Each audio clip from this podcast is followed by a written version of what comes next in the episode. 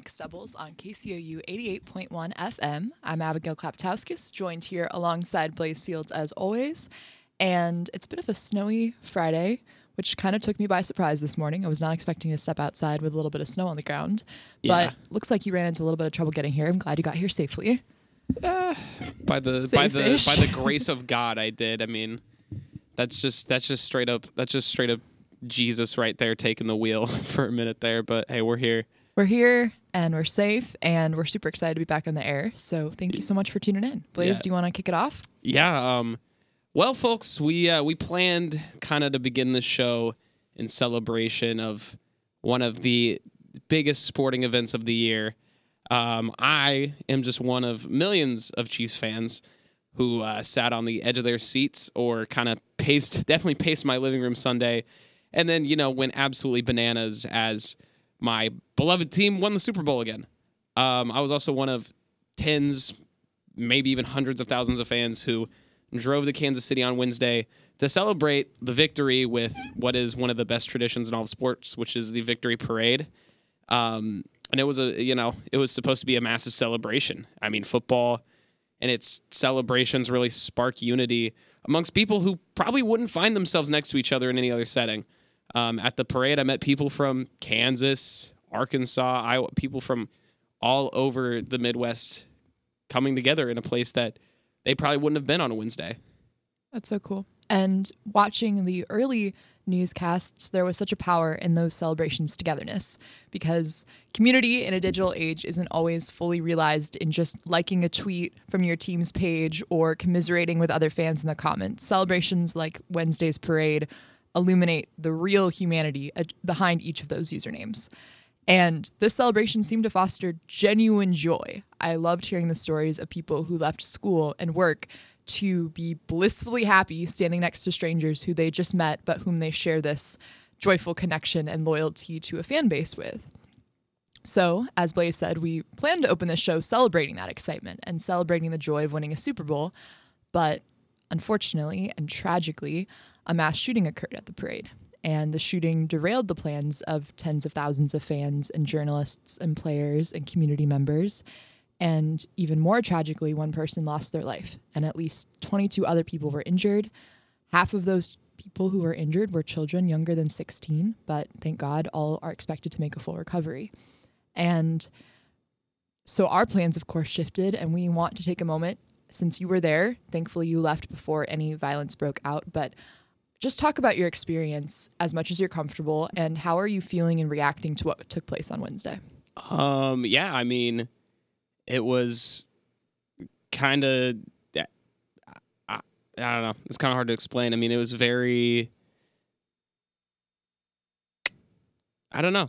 It just made me a lot more thankful, first and foremost. But like, I don't know, just even like the fact that it, it made me rethink a lot of a lot of stuff. I was, it had me, it had me very, I don't know, emotional because you know, you meet, you go to these parades, and of course, you're standing out there for hours and hours and hours, and you meet all of these people who you would have never met before, and you see the kind of like humanity and togetherness that something like this does to a community.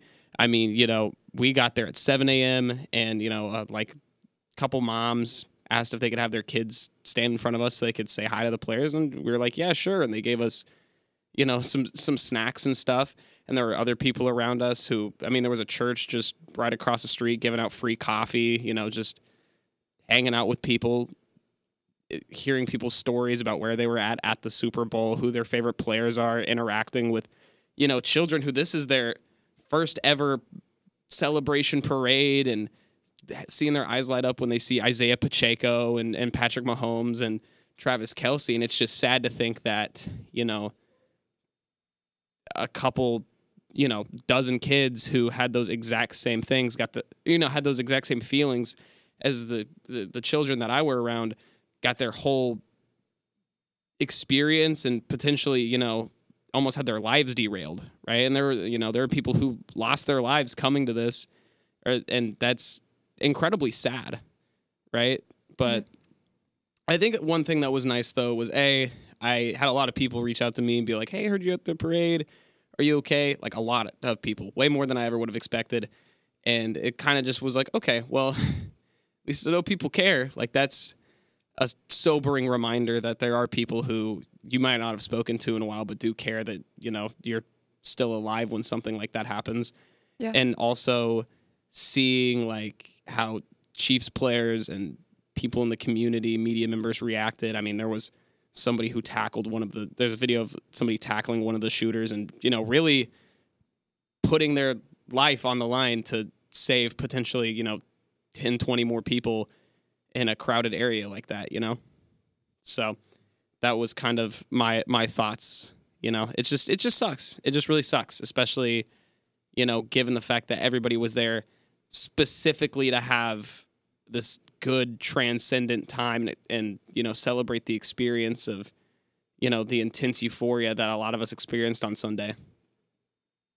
Yeah, I think that immediate adjustment in emotion that no one anticipated, nor was wa- obviously wanting, of course, that immediate juxtaposition of just sheer joy and humanity and excitement, and then, yeah, just the pain and heartbreak, and also confusion. And I think you're right. It's the truest form of a reality check that you were there and it, that happened right. Yeah.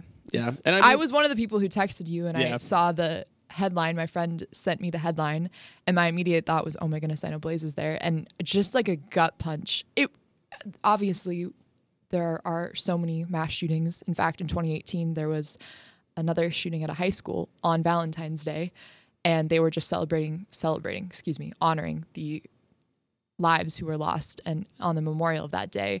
And there was another one on Wednesday.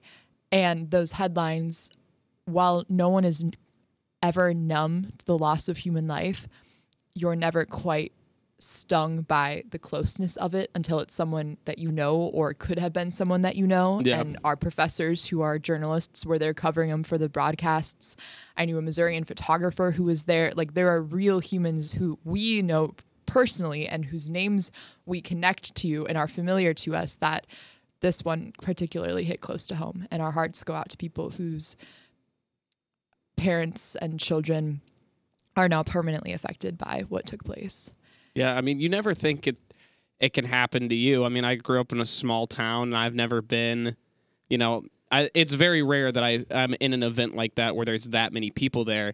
So you never really think about what are the dangers if this happens. You know, what if Yeah. you know what is the danger of going to a, a, a concert or going to the this big public gathering, right? Until it actually happens. And so it is a sobering reminder that this is the society that we kind of live in. And that is that, you know, there's a small chance, but there is that chance. And, you know, if I had decided instead to go to the victory rally and park in the Union Station parking garage, which is an action that so many people took, you know, a lot of people ended up doing that.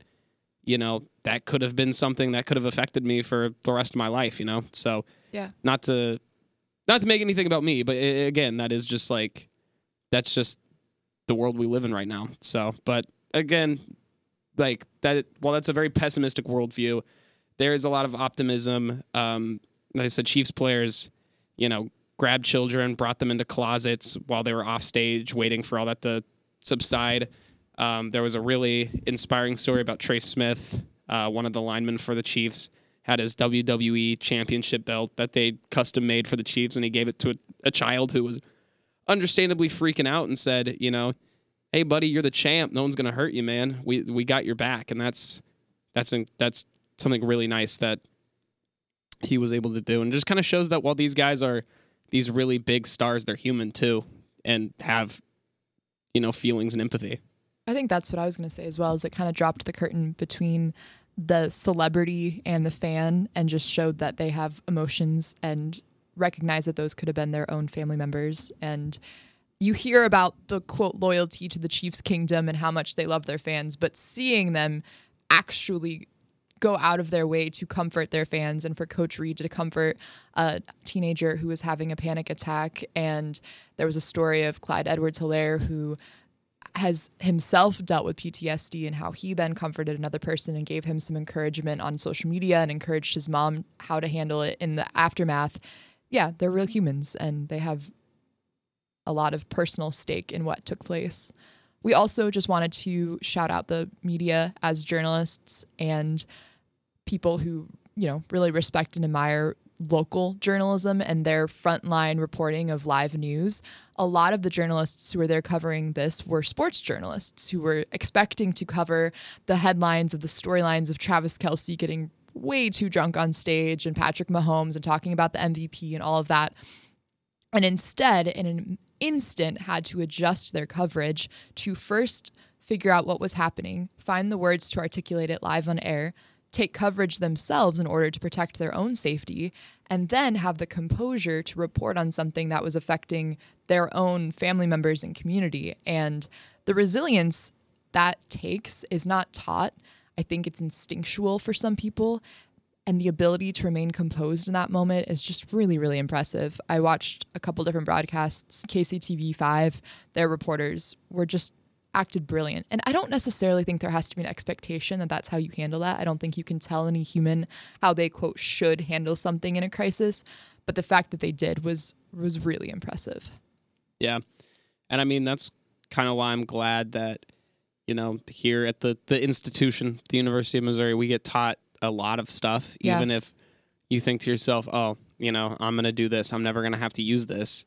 You know, it might come back around that you do. And so I'm glad that as journalists, we've been given the opportunity to have this very wide net cast in terms of what we're what we're learning. So that way, I mean, you never hope a situation like that happens, but you know, it's better to be prepared and be able to articulate key information to people who might be watching at home or might, you know, have their phone out trying to figure out, okay, where, you know, what am I supposed to do? Where am I going? And, you know, it's just very, very, very good coverage there for, you know, people who kind of got put on the spot. So, So, yeah, thank you for taking the time to reflect. I think it's important to share the real human stories of people who were there, even if just beforehand, and experience the joy of the event, because it's a strong reminder to tell, especially the children affected, that, hey, this was supposed to be something that was very warm and welcoming and safe. And, and that as a society, we should strive to return to a place in which that celebration can be. I think we are going to take a quick break. And as we talked about, I think the Super Bowl is meant to be a celebration, and fans are and do deserve the opportunity to share in that excitement. And so, Blaise, you are a Chiefs fan, and we are going to give you the floor to relish in the excitement that should have taken place on Wednesday. So, don't go anywhere. We'll be right back after a short break. You're listening to Mixed Doubles on KCOU 88.1 FM. Culture, KCOU, Society, KCOU, you, me, Togetherness, Equality, Eternity, KCOU, Deep Space, Travel and Leisure, KCOU, Magazine subscription, ends eventually, just as all of us do. KCOU 88.1 FM Columbia, Missouri.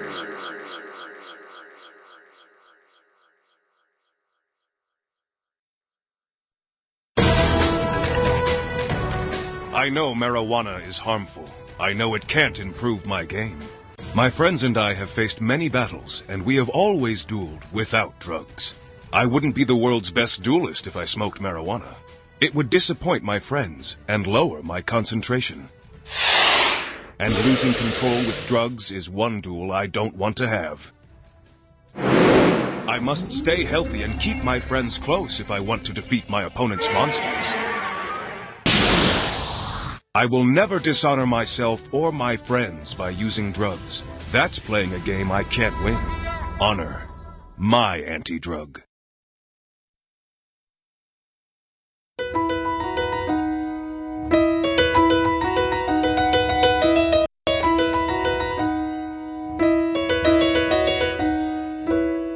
Making my way downtown, walking fast, faces pass, and I'm homebound.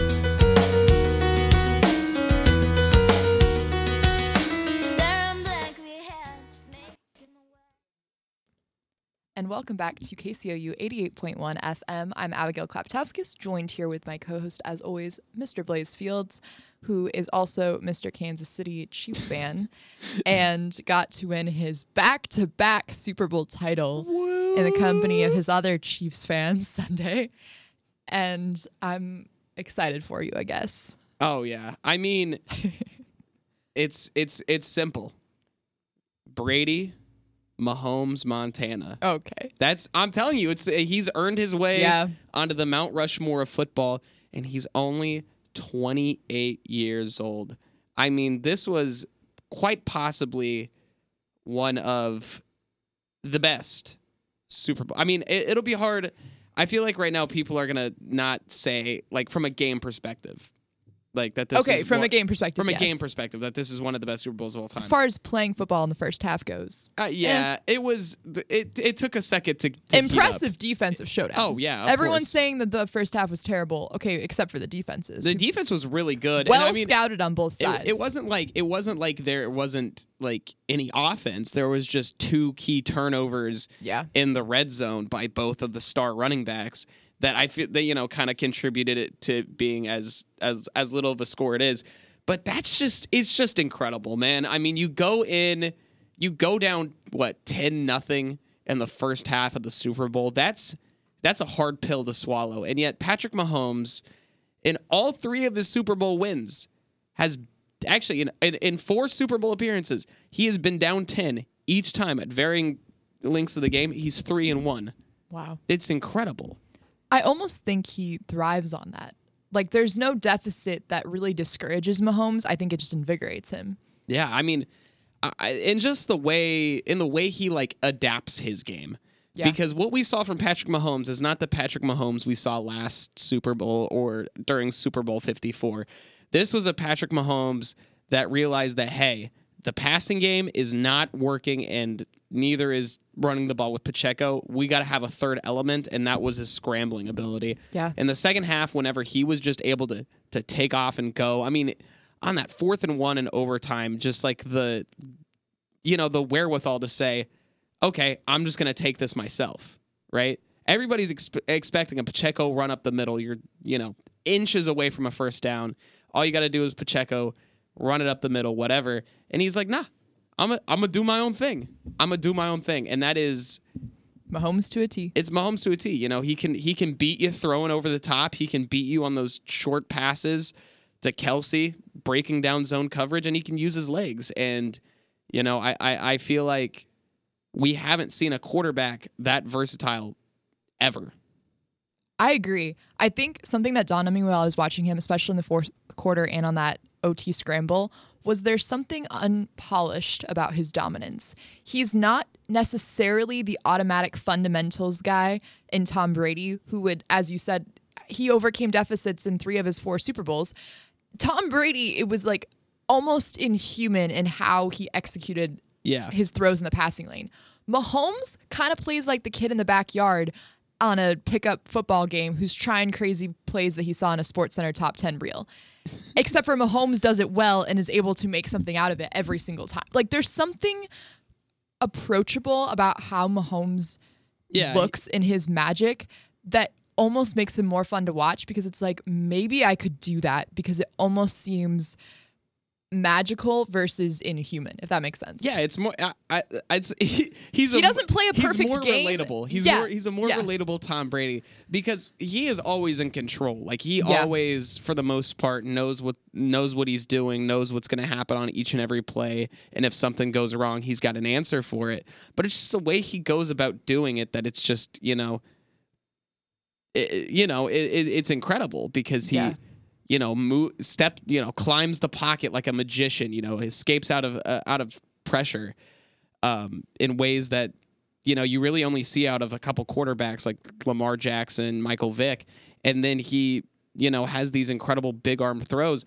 But you know, the thing about it is that he has, fu- he looks like he's having fun while he's doing That's it. what I was going to say. There's something like celebratory about it. Tom Brady had such a laser focus where it was like, wow, he plays football fundamentally precise, but it wasn't necessarily always fun to watch because he just dominated the competition. Versus Mahomes likes to keep the anticipation up and like, oh, we're gonna go down, but then nothing matters until OT, and now I'm suddenly gonna pull something out of my pocket that you kind of watch and go, I could maybe crazily accidentally do that, If- and he does it just out of sheer creativity. I guess Yeah. is a good word. If I had to give if I had to give a villain comparison to each to to the two of oh, them. Oh, please do. I would say Tom Brady is like the Terminator, where it's just like no matter what you throw at him, he's always going to come out on top, and it's this like emotionless, just like you know, move, move down the field very slowly, like you know, just there's Wasn't, wasn't he on the like a good neighbor? like a good neighbor, yeah, Neighbor. yeah, Was that him? yeah. It was, it was, it was, What's was his name? Arnie, Schwarzenegger yeah, Arnold Schwarzenegger. is the Terminator, right? Are you not familiar with his game, Abigail? No. Oh my gosh, California Have governor. you watched any of the Terminators? Well, yeah, yeah, yeah. Former California governor. I think the first. I think the first ever former governor to star in a Super Bowl ad. So, congratulations to to Arnie. But um, no, like like. But then you look at Mahomes and he's kind of like the Joker, where it's just like, yeah, I was gonna say Dr. Doofenshmirtz. well, eh, maybe I don't know. I just think the Joker because it's more like chaotic. Like it's just Yes, this more this yes. chaotic energy where. It just really makes you mad. You see it and you're just like angry because it's like you almost had him and then he throws like a bag or pocket sand at you and you're like, whoa, what? No, I had you. And then wins the game, right? I mean, both villains lose at some point, I think. Spoiler, sorry. But Mahomes doesn't. But, you know, they both didn't. So I guess that makes them even more maniacal. But moving, I guess, more towards the uh, the the actual like the game. Kind of want to. I kind of want to get your opinion on the Kyle Shanahan coin toss. This was a big, big storyline for for the game. And honestly, I watched uh, I watched NFL Films NFL Turning Point, where they name one turning point from every game, and theirs was the decision to for from Kyle Shanahan, which is hilarious and also a little bit interesting that that one instead of instead of the coin toss heads or tails deciding the outcome of the game it was do you want to kick it or do you want to defer that decided the game I at first was shocked that Shanahan would accept the ball first in overtime. Then, after listening to his press conference and his explanation, I softened a little bit. He did mention our def- quote our defense had already been out there a long time and quote it felt like a field goal game. Now, I agree with the first part of that statement and I ab- completely disagree with the second part. Their defense had been out on the field a lot during the fourth quarter. They were very fatigued. I I think that only works if the opposite is true, where our offense is super refreshed and I feel like mm-hmm. Purdy is locked in. Nothing about Purdy looked super locked in on the last drive. That's why they settled for a field goal and didn't win the game because they couldn't put, get a touchdown together in their last offensive possession. And in fact, when it panned over to Purdy, it looked like he wanted anything but going back out on that field. Like, so yes, the defense might have been fatigued, but I don't think the offense had any more spark in them. yeah And then the second part, quote, it felt like a field goal game. When ever have you watched tape against Patrick Mahomes where he ends the game on a field goal? Are Yeah, you kidding me? yeah. That was not a field goal game. Everyone watching that game knew if it went into overtime, you were handing almost handing the Lombardi trophy to Mahomes if you give him the possession on the second drive and you allow him to go score a touchdown. You're telling me Mahomes doesn't end that game with a touchdown? Like absolutely not. And so I I dis I I I understand his uh, logic now, whereas during the game I absolutely did not.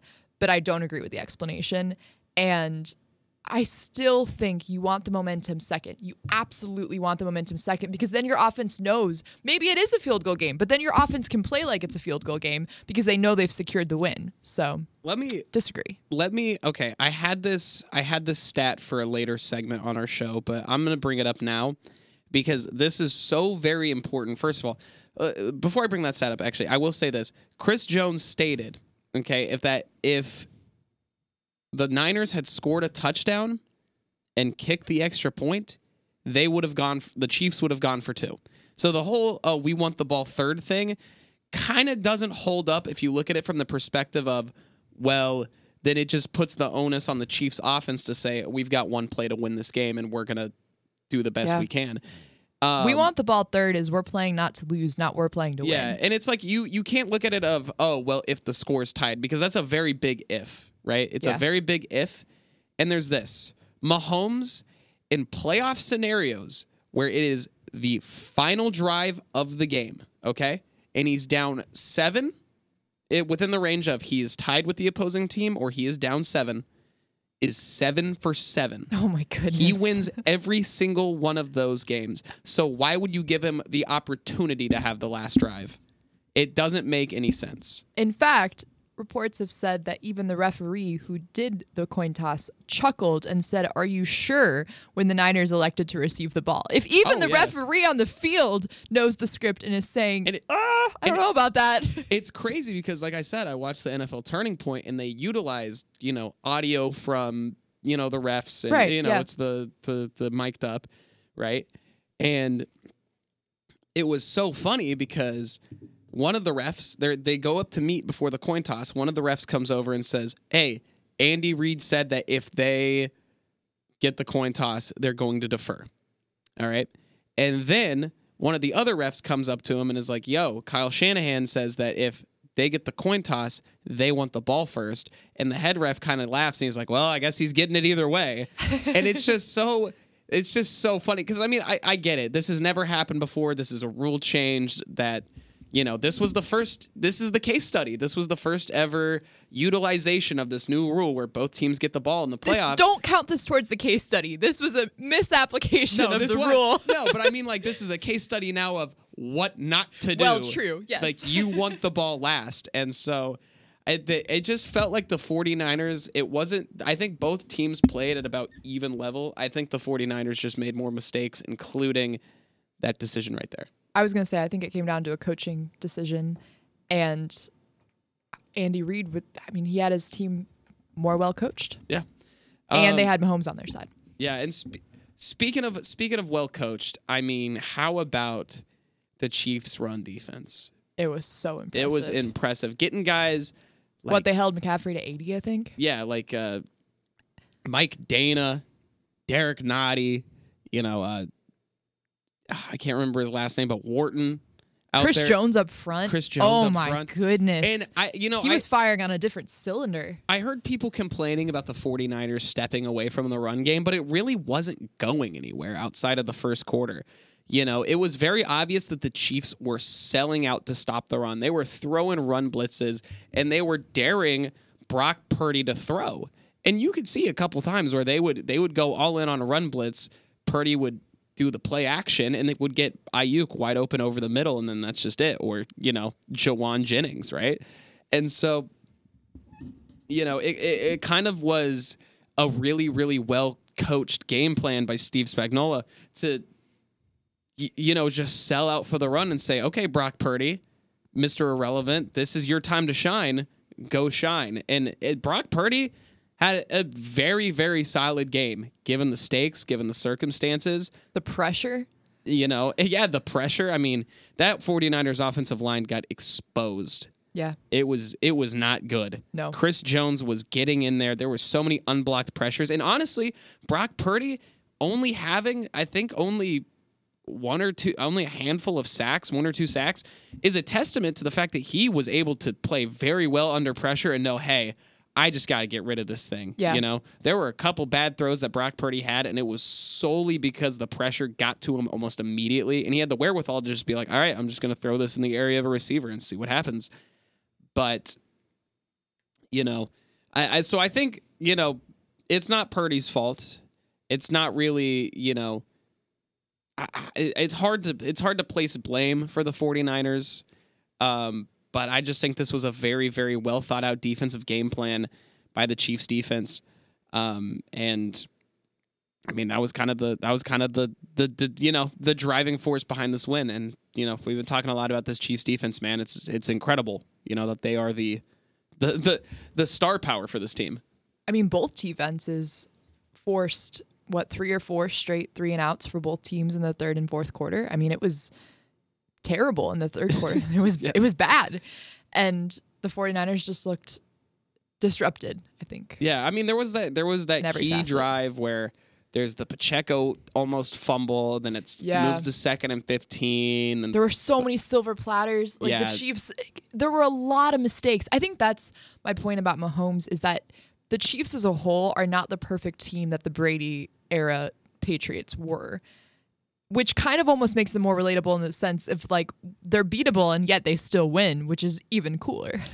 Yeah, I mean, I will say that I wouldn't say the I wouldn't say the, the the Brady Patriots were perfect. I kind of I just think that teams of that nature have such a bigger margin of error. Like Yeah, they, they that's true. The Chiefs can allow like you know that Mahomes interception.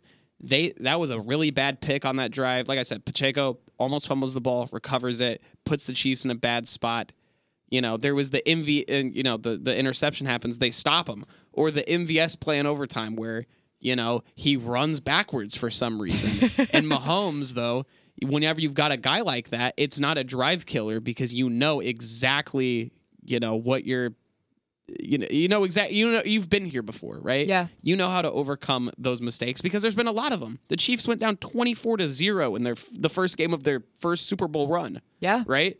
That's that's something that a lot of teams can't come back from. And so I just think that with teams this good, there is a very very large margin for error and if you're the 49ers, you have to play a perfect game and ultimately they didn't.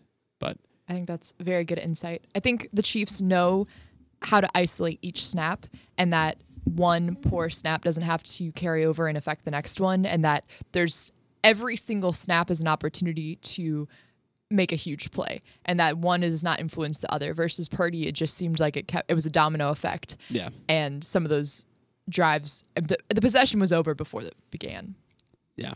Well, speaking of over before uh, that was a bad segue. Uh, again, going back to your previous my previous point about perfection. Can we talk about the Usher halftime show cuz that was pretty close to perfect. well what did you think because the reviews were coming in hot in a lot of different dynamics Well, I think I think that a lot of it stems from the fact that if this if this Super Bowl halftime show happened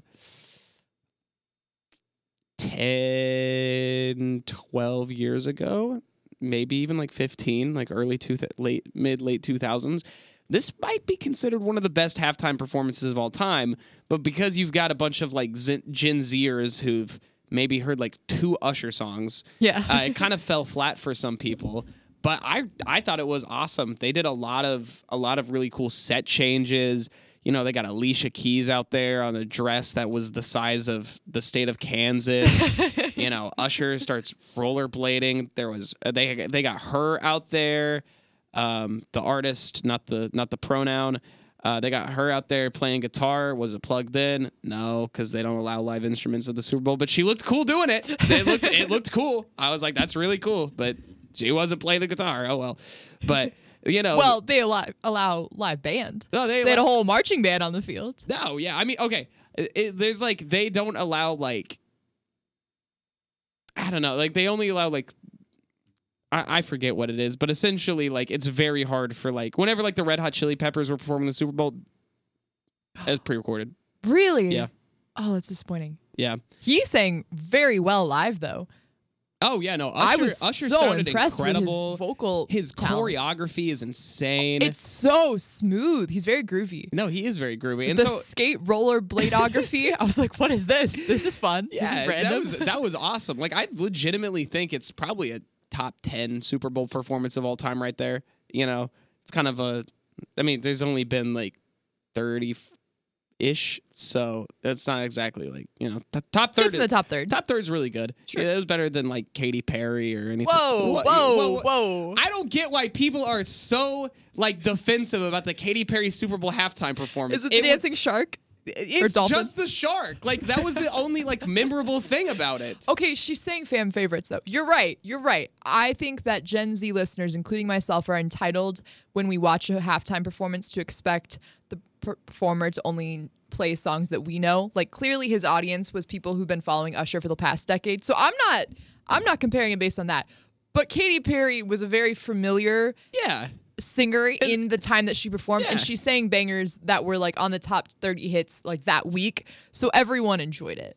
Yeah, no, It was hard to sing along to Usher's until like Yeah, I- six minutes yeah, in. But yeah. but that's but that's because I'm not like I I understand that if you're a diehard Usher fan, you loved it from beginning to end, and I love that for you. yeah, but I just mean like from a performance perspective. The beach balls, you can't break the beach balls. Oh come on, come on. no, I the I performance say- was cool. I will was say cool. I'll give I'll give Lady Gaga over Usher probably. Yeah.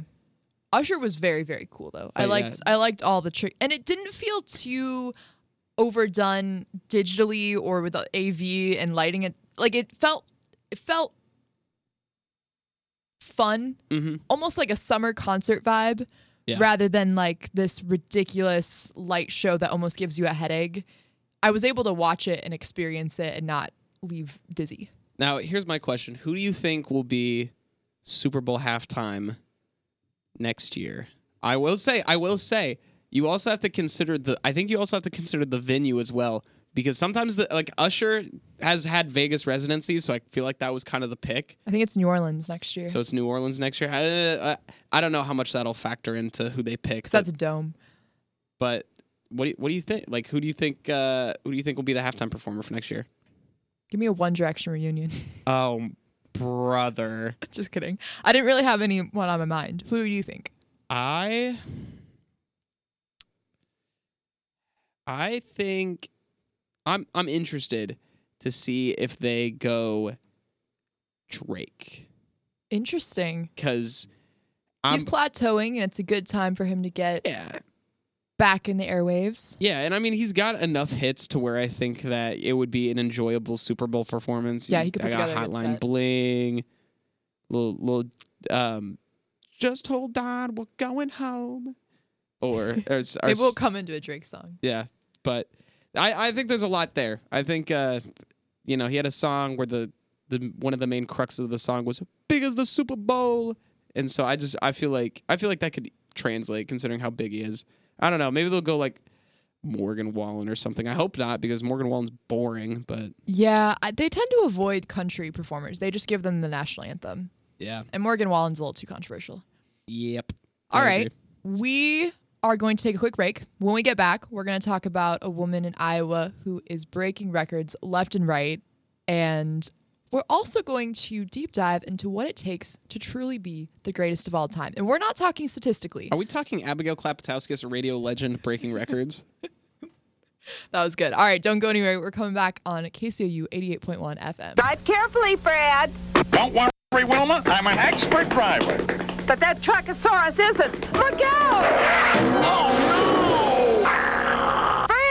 did you get hurt? No, but I got a great idea. These vines and hooks will keep the whole family in place. You're so clever, Fred. Buckle up, everybody. I think I just invented seatbelts. Yappa dabba doo. Fred buckles up, so should you.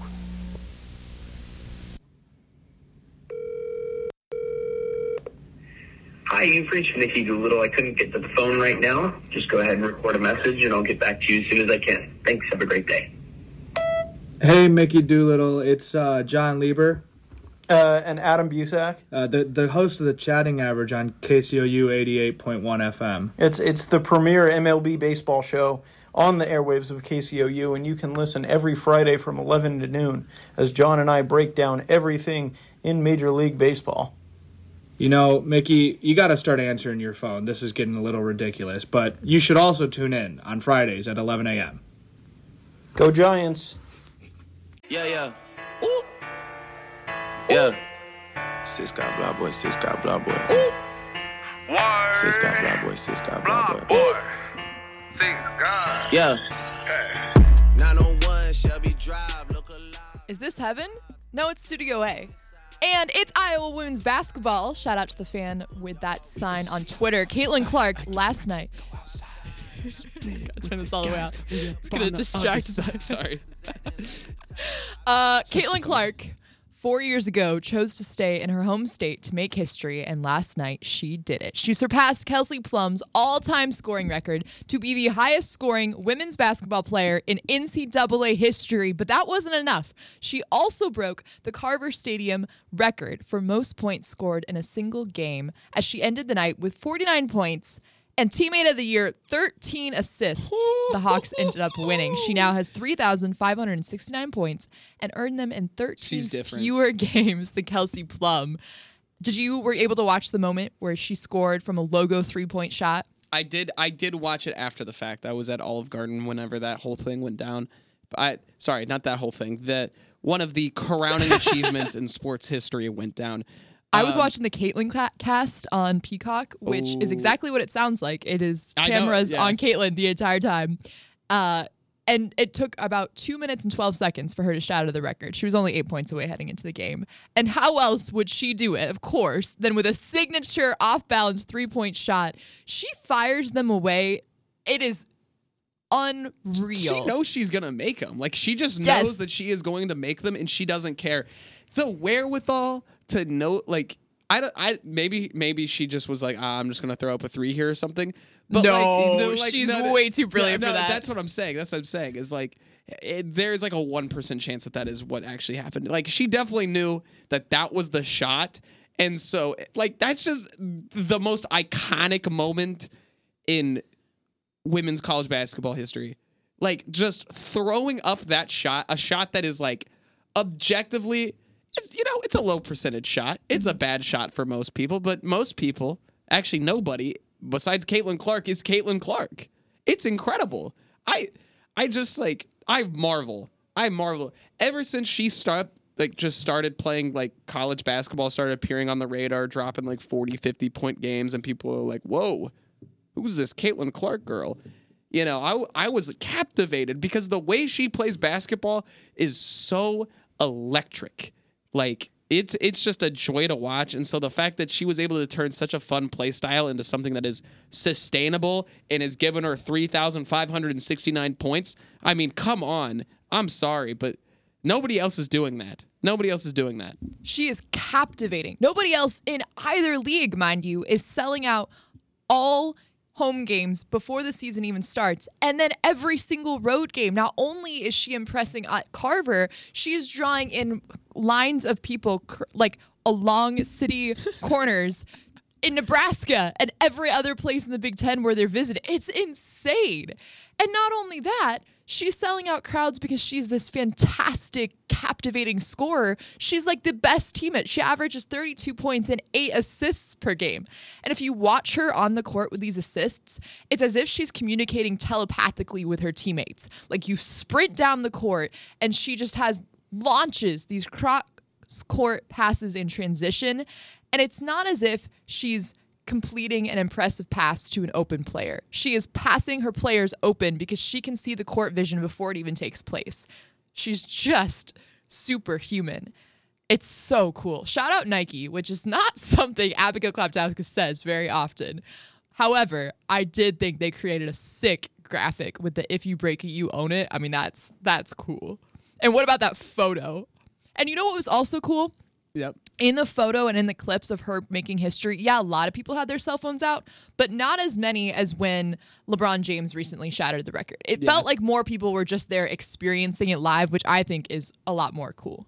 I, I agree. I think personally, a little sidebar. I think whenever a big moment like happens like that, just put your phone away. Everybody, Yeah. everybody's got it. Everybody, you know, there's 500 billion television Yeah, your cameras pointed your at this. shot from the nosebleed section is not what's going to end up on the internet, but you Exactly. saying, "Hey, I was there and I got to watch it live with my own eyes," that's cool. Exactly. Exactly. That's or just get one of your get one of your friends who likes recording that stuff to record it. Yeah. Use your own eyes. But man, that was I mean, just what a, what a moment, man. What a moment. And that's the kind of stuff that's the reason why you see Caitlin Clark selling out crowds like that. Yeah. It is because she is just so fun to watch. So Abigail, I got a question for you. So disregarding NIL because she's probably going to have those partnerships, endorsements, all of that stuff whenever she moves to the WNBA.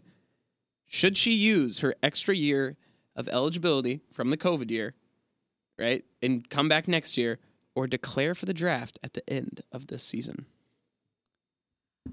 I think this comes down to how she's doing as a person at the end of the season because the pressure of being on the top of the world and carrying the weight of the reputation of women's college basketball on your back must be kind of ridiculous. And I can't even imagine what that feels like. Lisa Bluder spoke a little bit about it in her press conference. She said before the practice, or yeah, while they were all shooting around, she asked each of her players to share something they loved about Caitlin Clark that had nothing to do with her basketball career. And Kelsey Plum reiterated that when she was asked about shattering as Caitlin Clark approached her record. And I just get a little nervous for Caitlin Clark as a person right now because she is on the top of the world and everyone is coming to every single stadium she goes to. She has this magnetic pull to watch number 22 play.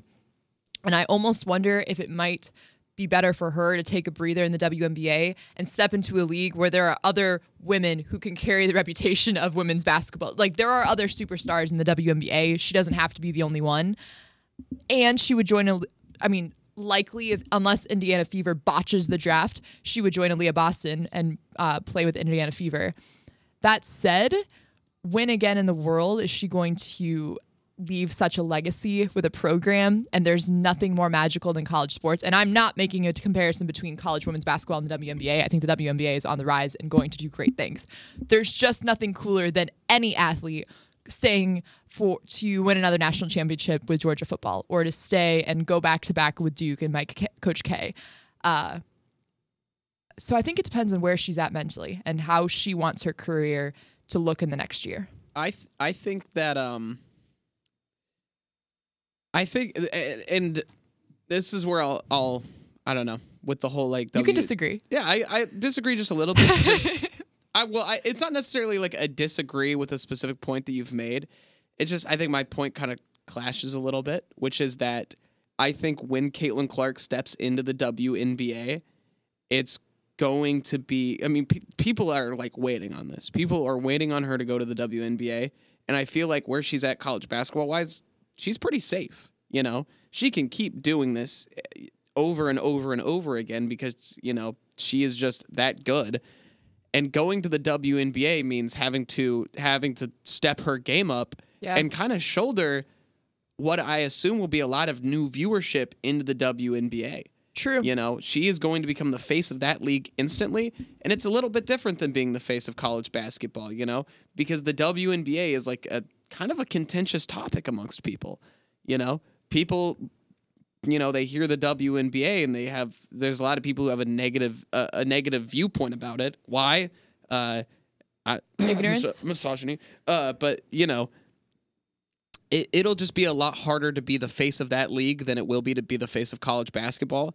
And so if I were her, like, you know, I would I don't know, I'd probably I go- disagree. I agree that people are going to tune into more WNBA games because she's playing, but I think that there are other stars who will are will continue to be the case.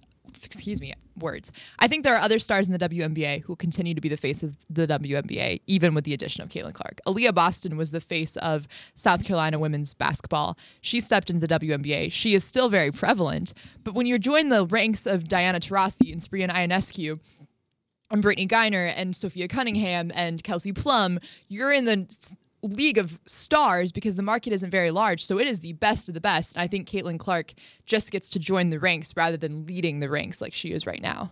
Oh yeah, but the, I think I and you know I think it would be unfair to say that she has to lead the ranks or anything like that. True, but I think that's not is- her responsibility. I think there is a little bit of an expectation from outside forces though that she's going to keep that same level of dominance in college basketball Yeah. into the WNBA, and so when inevitably she has growing pains and stuff.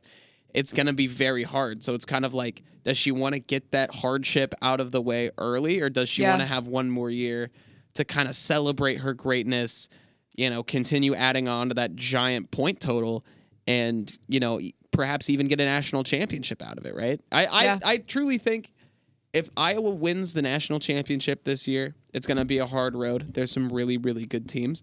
And, you know, national championship tournaments are kind of a crapshoot with 64 teams. But if if she wins this tournament, I think there is nothing left to conquer, and I think she'll go to the WNBA. But I, I think agree. I think if Iowa gets really, really, really close and falls short again, I think she comes back just to see what happens, you know, and then the Indiana Fever will end up taking Angel Reese number one overall. Interesting.